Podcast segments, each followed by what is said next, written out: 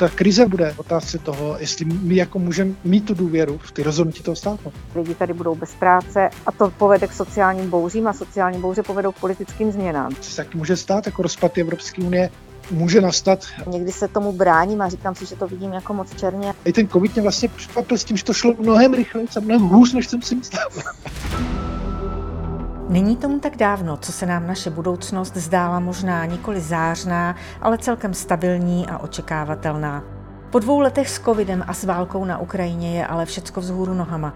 Mysleli jsme, že jsme z nejhoršího venku a zatím se situace komplikuje. Za humny zuří válka, přes hranice proudí uprchlíci, nad námi visí hrozba energetické krize, inflace stoupá, zadluženost státu je rekordní a na obzoru není vidět žádnou naději na zlepšení. Asi jen málo kdo si nepoložil otázku, co nás čeká, co čeká svět, Evropu, co čeká Česko. Jsme snad svědky jakéhosi kolapsu západní civilizace ve smyslu zásadní společenské přeměny. Matěj Široký je filozof, který studoval ve Francii, nejdříve na Katolickém institutu a posléze na pařížské Sorboně. Věnuje se přednášení filozofie klasického realismu. Díky studiu filozofie se dostal k otázkám politiky a politika jej přivedla k zájmu o dění na finančních trzích. Spolu jsme spekulovali na téma Kam ten svět spěje. Jsem Angelika Bazalová a posloucháte podcast A plus X. Myslíte si, že nastal nějaký konec západní civilizace tak, jak ji teď známe? Tam je první problém je o tom, jak vlastně tu západní civilizaci jako definovat, co to ta západní civilizace je. Z hlediska historického to třeba vidíme v boji Evropské unie, otázce přijetí těch kořenů ta debata toho křesťanství, jestli jako ta Evropa vznikla z křesťanství nebo ne. A ten závěr v Evropské unii jako říct, že ne. Ta křesťanská Evropa, která tady, a protestantská, která vlastně to ovlivňovala tu Evropu, tak ta skončila.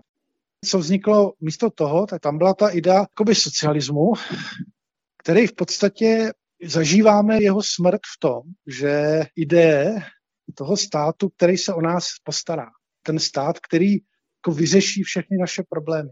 A to je vlastně to, co jako podle mě žijeme. To je ten konec toho, že ten stát a vlastně ty elity, který nám měli zajistit ten blahobyt a zajistit tu stabilitu toho systému, tak sami neví, kam to, kam to dát.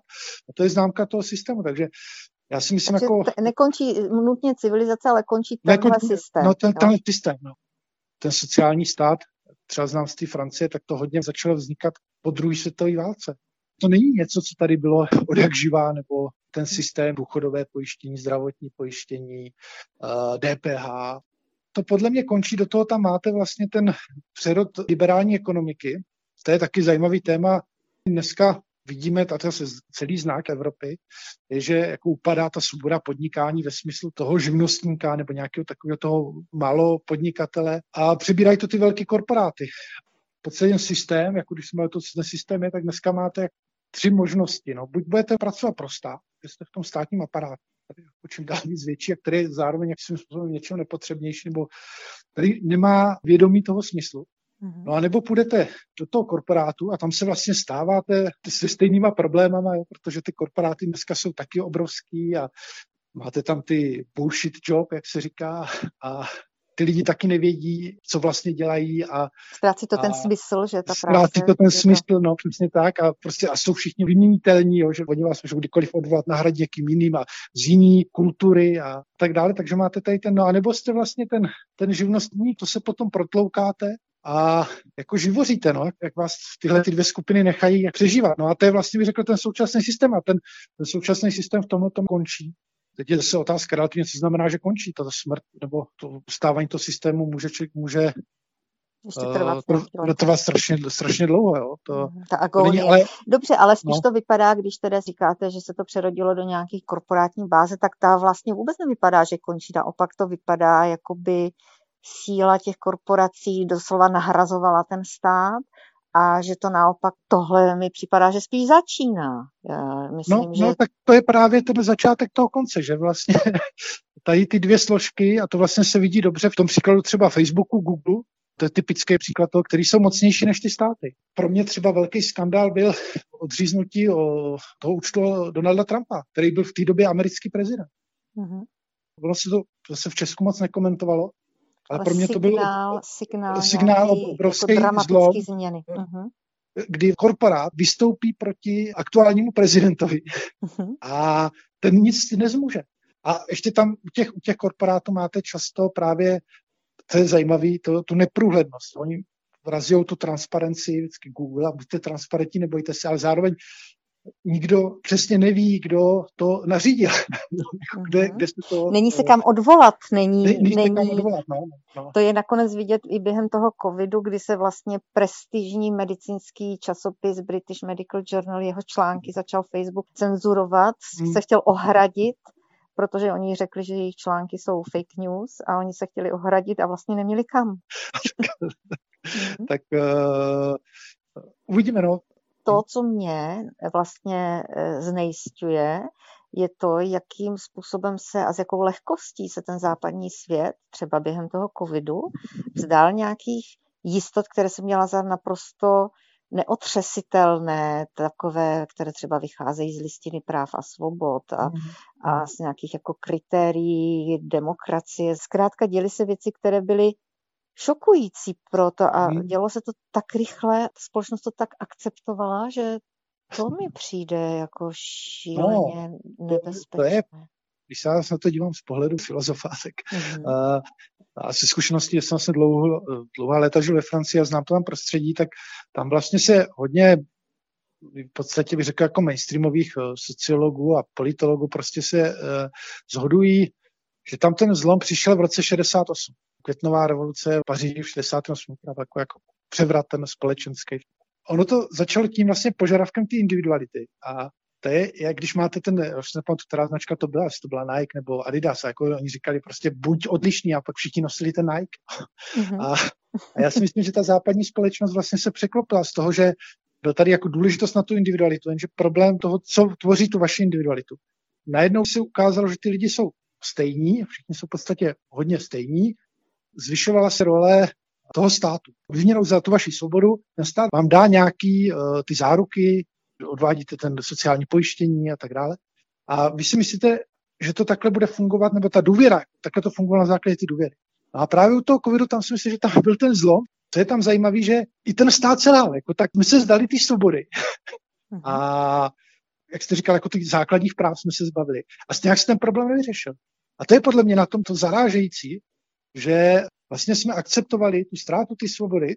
Ale za to jsme výměnou nic nedostali. No, za to jsme nic nedostali. A to si myslím, že tohle je nový. Třeba konkrétně v té Francii, když zůstaneme toho problému očkování, většina lidí se nechala naočkovat. S tím, že ten stát měl zaručit, my se dáme tady dvě dávky a vyřeší se ten problém. No a teď vlastně právě ten problém začal s tou třetí dávkou a oni tam říkali, jako, že bylo myslím, 6 milionů neočkovaných, no ale už tam potom vzniklo 8 milionů ti, co nešli na tu třetí dávku, uh-huh. protože se cítili podvedení tím státem, že oni nám říkali, že už nebude muset jít na třetí dávku, že prostě nám budou stačit dvě a ten problém bude vyřešen. To už to, to, že to 14 milionů lidí, to už je hodně. To už právě jako velká masa, která vlastně je nespokojená a nevěří tomu státu. A ta krize vlastně bude otázce toho, jestli my jako můžeme mít tu důvěru v ty rozhodnutí toho státu. A to je právě konec, jak bych řekl, ty a to je ten eh, konec té současné jaksi epochy. To je současný, no, epochy, no. Která se vlastně bude, jak bych řekl, dít nezávisle na tom, eh, jak dopadnou ty výsledky voleb a, a tak dále. Třeba bylo teď budou ty volby ve Francii, teď jako se hodně mluví, že teda díky tomu, jak je ten Macron v televizi furt s tím Putinem a, a tak, že vlastně to asi vyhraje. Mm-hmm. Ale uh, já si myslím, že v absolutním čísle bude mít mnohem méně než předtím. Mm-hmm. To znamená, jako, že mnoho lidí nepůjde k volbám. Mm-hmm. Že bude mnohem větší a, a to bude právě prohlubování ty krize. Takže kdo, kdo bude vlastně tu společnost řídit, když to nebudou nebo jak bude fungovat, když to nebude ten systém státní, tak bude to tedy nějaký systém korporátní, kdy budou velké no tam... firmy určovat teda, nebo či, co se to změní tedy? Tam to je právě to zajímavé. V tom zhledávám tu naší dobu jako něčem strašně zajímavou, když to jako není úplně veselá, ale je zajímavá v tom, že tady jako se otvírá jako určitá vlastně ten předěl, jo. takže uh, máte lidi, kteří jasně říkají, třeba tady uh, ve Francii teď Jacques Attali, který jasně říká, že i ten covid a to všechno, co žijeme, ta, on předpovídal tu válku na Ukrajině svým způsobem.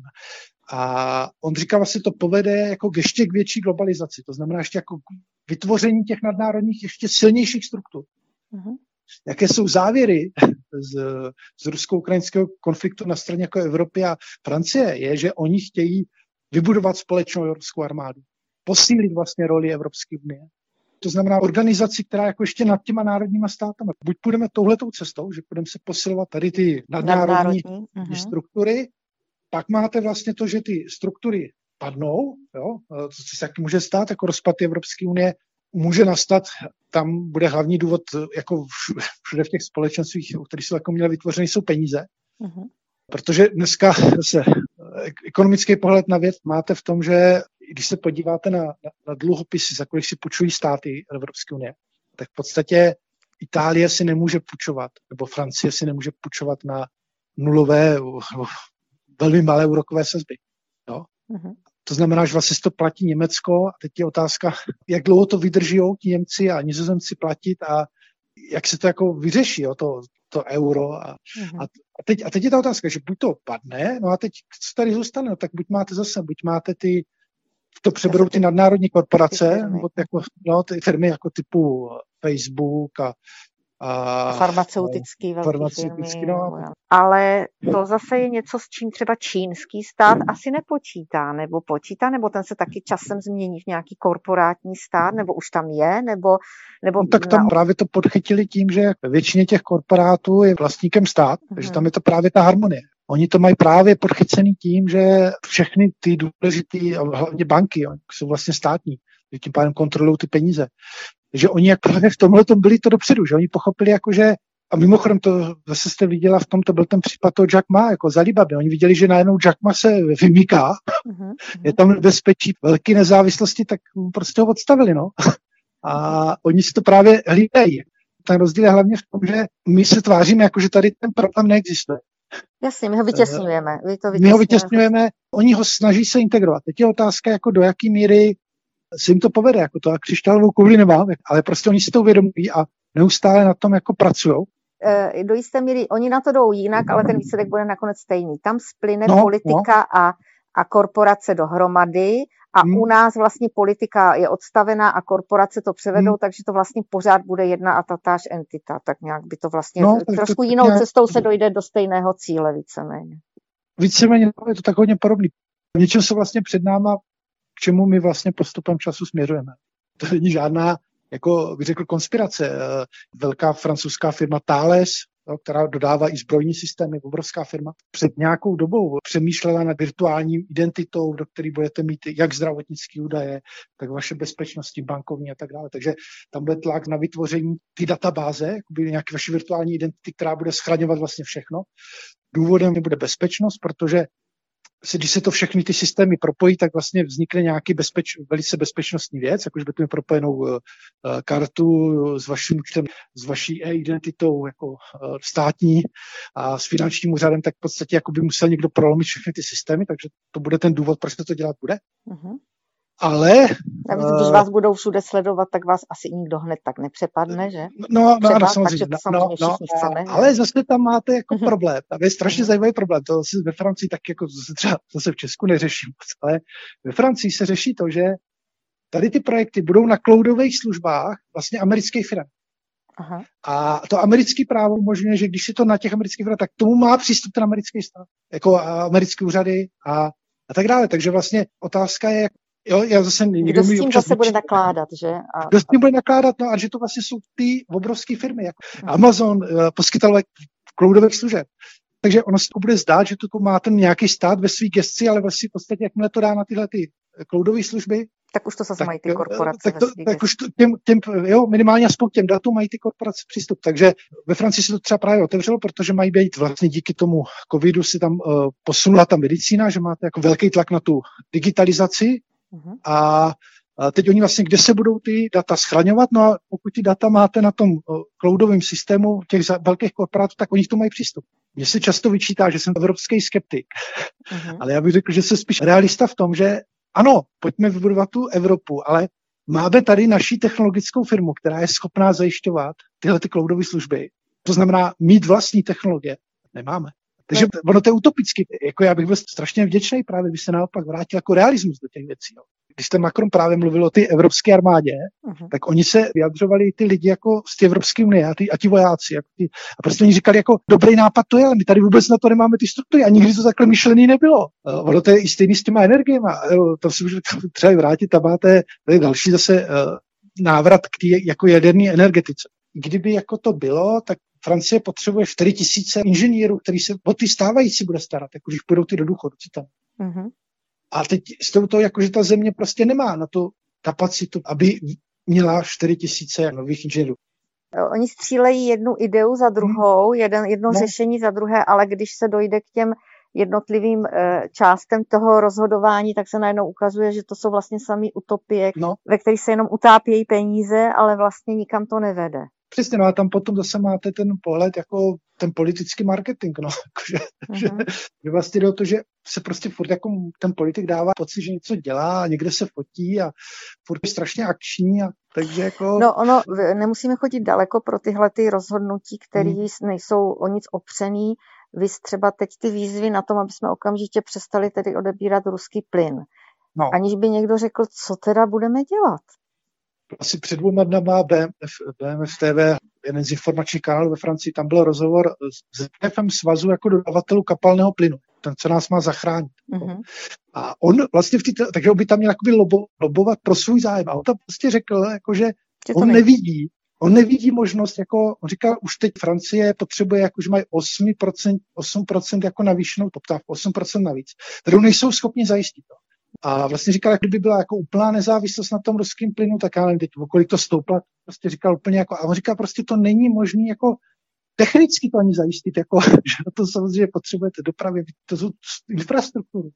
A ještě teda jsem chtěl poznávat, tam ani nejde jako o to, máte jako topení, to je jedna věc, dá se to nějak vyřešit, dát těma sotrama, budeme si mít topit a tohle.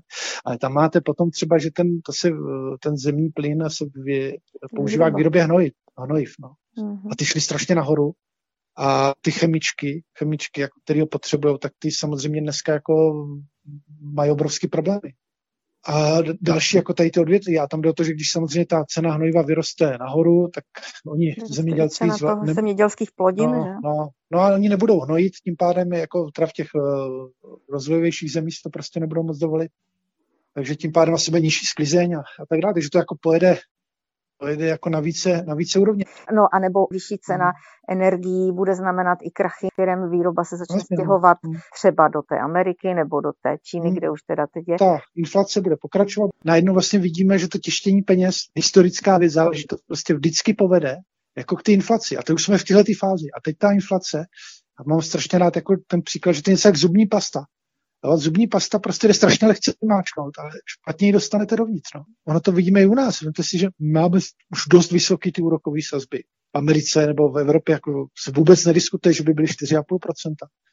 Ale uh, inflace se nezastavuje. Podívejte se na vývoj v, v Libanonu, jak to tam dopadlo. To byl velice bohatý stát, Švýc, Švýcarsko se tomu říkalo, a, arabské Švýcarsko. A Uh, druhý další příklad je Turecko. Zažívají vlastně jakoby pátý měny. A... No a může to tu skončit, že teda ta Evropa zkrachuje tak jako ten Libanon? Jako zbankrotuje?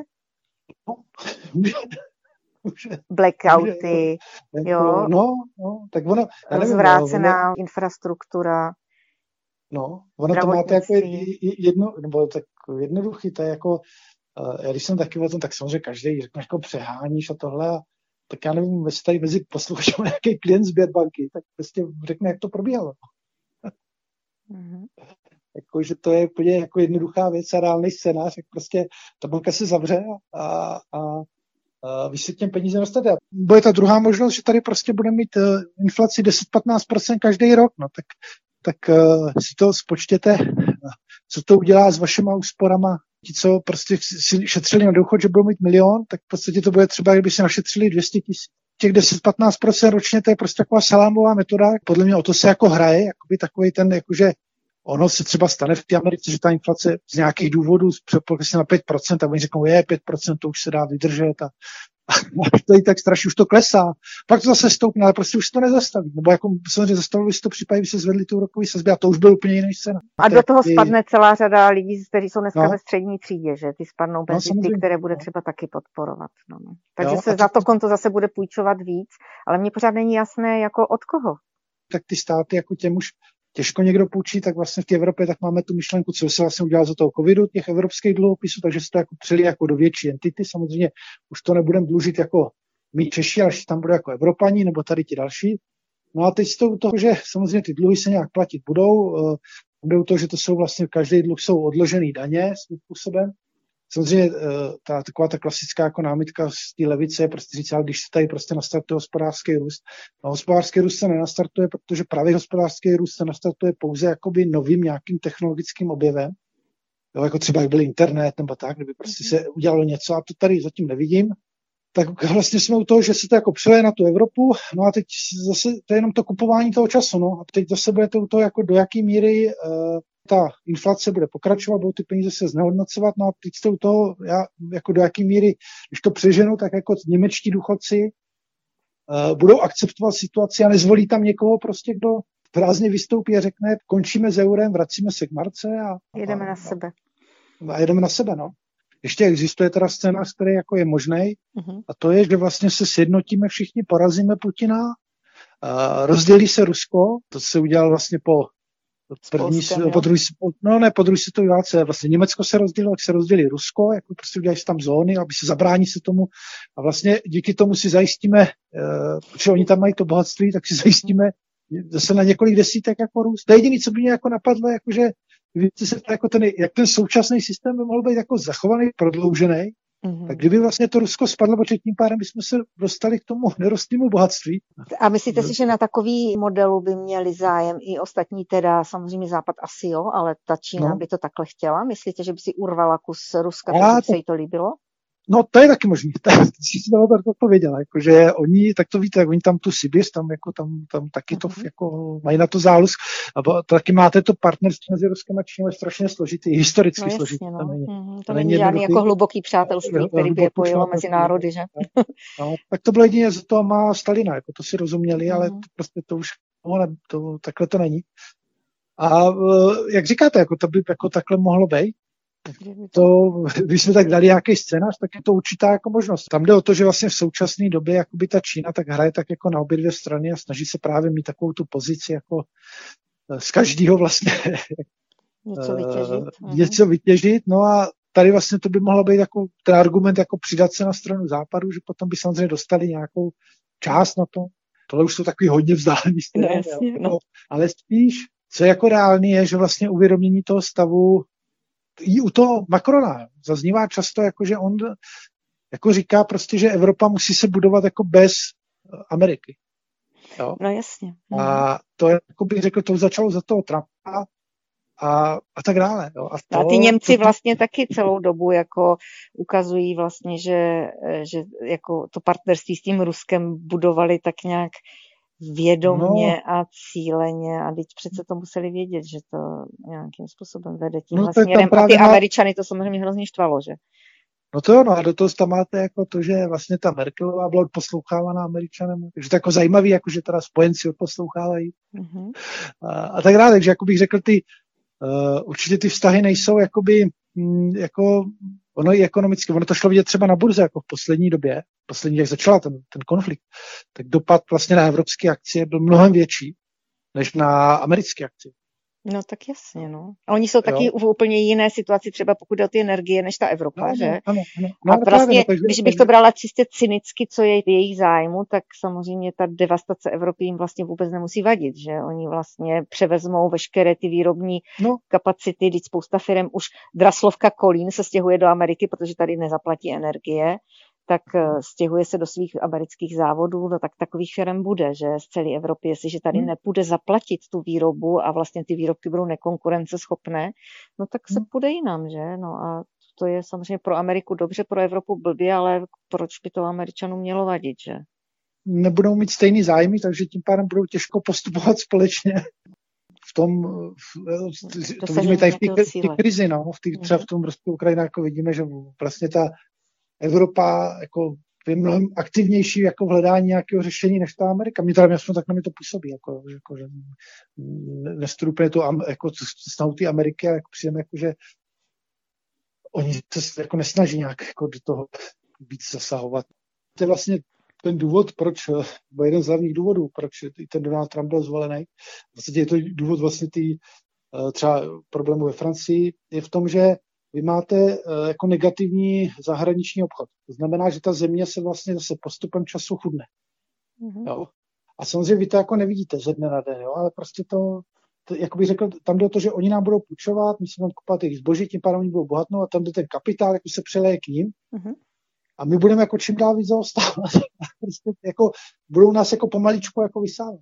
No. Jakoby. A v tom, v tom ta Čína právě, jako, kdo studuje jako historii, tak v tomhle byli mistři. Jako, oni měli právě vždycky takovýhle, jako ten jejich styl vládnutí bylo tohle, že tam měli takový, no, jako, už jenom kolik, Korea, kolik těch veřejných rozpočtů západních se přelilo do Číny no. za, za roušky, za testy, no, za, za, to no. jsou miliardy a miliardy z každého státu, které odtekly za vlastně, no. sklá, já tomu říkám za skládaný papír, do, do, který jsme no, kupovali za to by jako- miliardy. Jako, no, a to je jenom podle mě jako špika prostě toho ledovce, no. no. A, a tak, tak jako, jo, tak otázka, no, co, co jim jako můžeme nabídnout. No možná, jako, možná sem budou jezdit na dovolenou. No. To je... a, a to nastane naprostý rozval, takže náš boj za svobodu Ukrajiny skončí tím, že že tady budou vládnout populisti nebo diktátoři, nebo já nevím, co to... horšího si lze ještě představit tak to je jako takový katastrofický scénář, ale já si myslím, že tam to jako těch, ty, ty fáze jako můžou být uh, takhle. Já jsem vždycky i s tím covidem jsem vlastně překvapený jako z rychlosti toho vývoje. Jako já jsem takový vlastně jako pesimista. Vidím, že to s tou civilizací jde špatně a vždycky i ten covid mě vlastně překvapil s tím, že to šlo mnohem rychleji a mnohem hůř, než jsem si myslel. a teď vlastně s tou krajou taky já to vidím, protože uh, vy jste to jako vzala z toho hlediska jako našeho. Ale já uh, to ještě vnímám, tak to je známá věc, že třeba Egypt a i ta Syrie, ty nepokoje mají vždycky jako ta civilizace, ty lidi jsou chudí a když nám zvednou balíček těstovin na, já nevím, z 30 korun na 60, 100%, tak my to jako dáme. No. Ale tam v těch zemí to nedají, ti lidi. A teď u toho, že tam budete mít samozřejmě tu migraci a tady ty věci. Takže ten pád může být mnohem, mnohem rychlejší. Bohužel si myslím, že jako s tím kremlští strategové jako počítají je otázka vlastně, nebo já si vždycky ptám, jako co ti naši politici, nebo ti evropští, jako co čtou, nebo jako co, jaký mají rozpracovaný ty idea. Tím chci upozornit na to, že oni problém ty ekonomické války a ta připravenost, prostě to jsou věci, které, aspoň co já jsem sledoval třeba odbornou debatu na téma vlastně dedolarizace, to znamená, jak přestávat platit dolarem, mm-hmm. je něco, co Čína, Rusko už několik let na tom pracuje.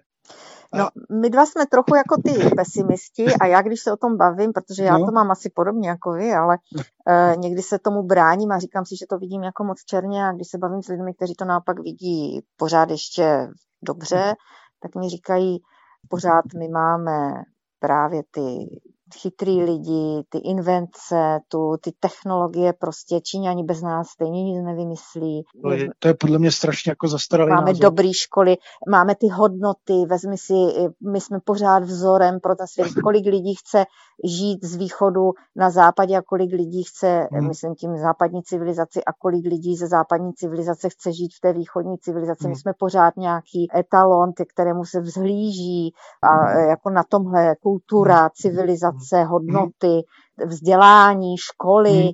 svoboda. To je to, co je jako ta naše devíza.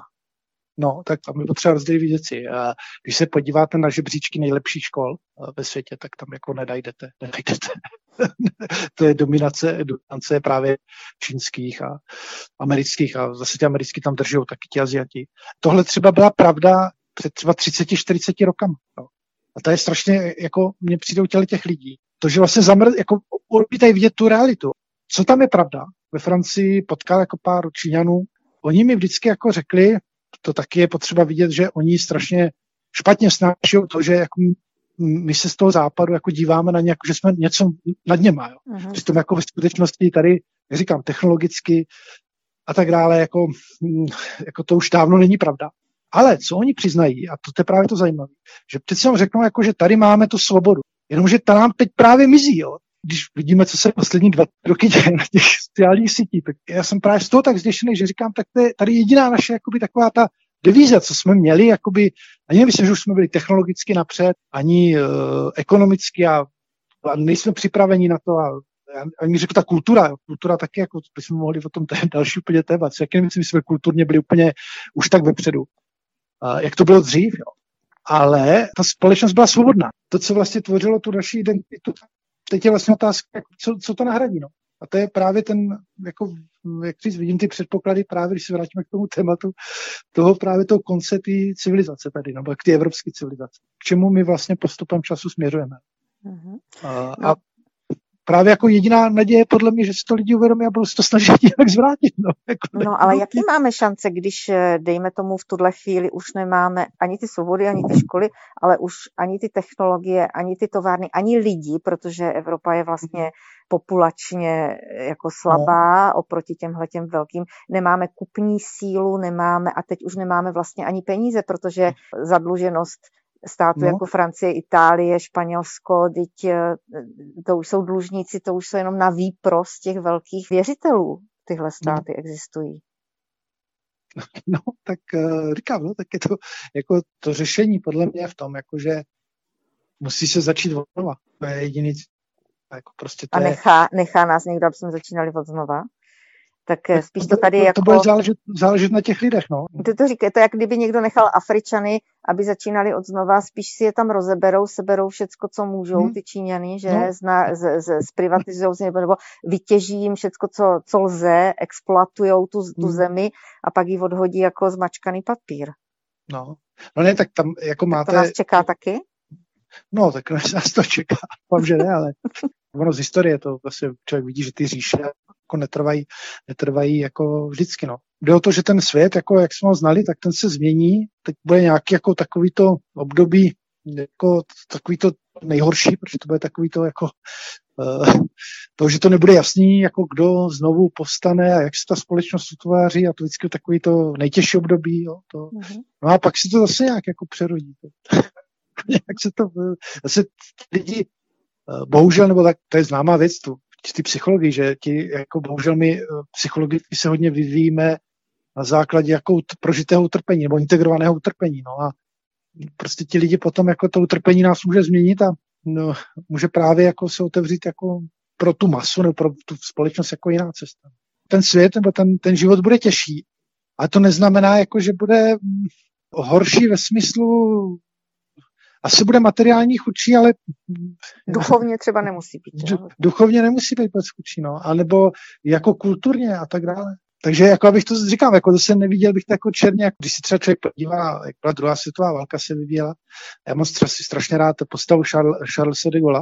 V té době Francie vlastně podlehla tomu Hitlerovi, tak on myslím, že byl jenom plukovník, v podstatě o ničem moc nerozhodoval a najednou se prostě tam dostal do toho odboje a stal se hlavní figurou. A já si myslím, nebo doufám, jako mám takovou naději, že třeba ty lidi tam někde v tom systému jako jsou, jako který prostě když přijde ta doba, jakože ta krize a bude ten rozpad, takže prostě se jako objeví a postanou, no. Jakože to bude takový spíš jako jednotlivci, který vlastně strhnou jakoby z té beznadějné situace, to v ten prospěch, no.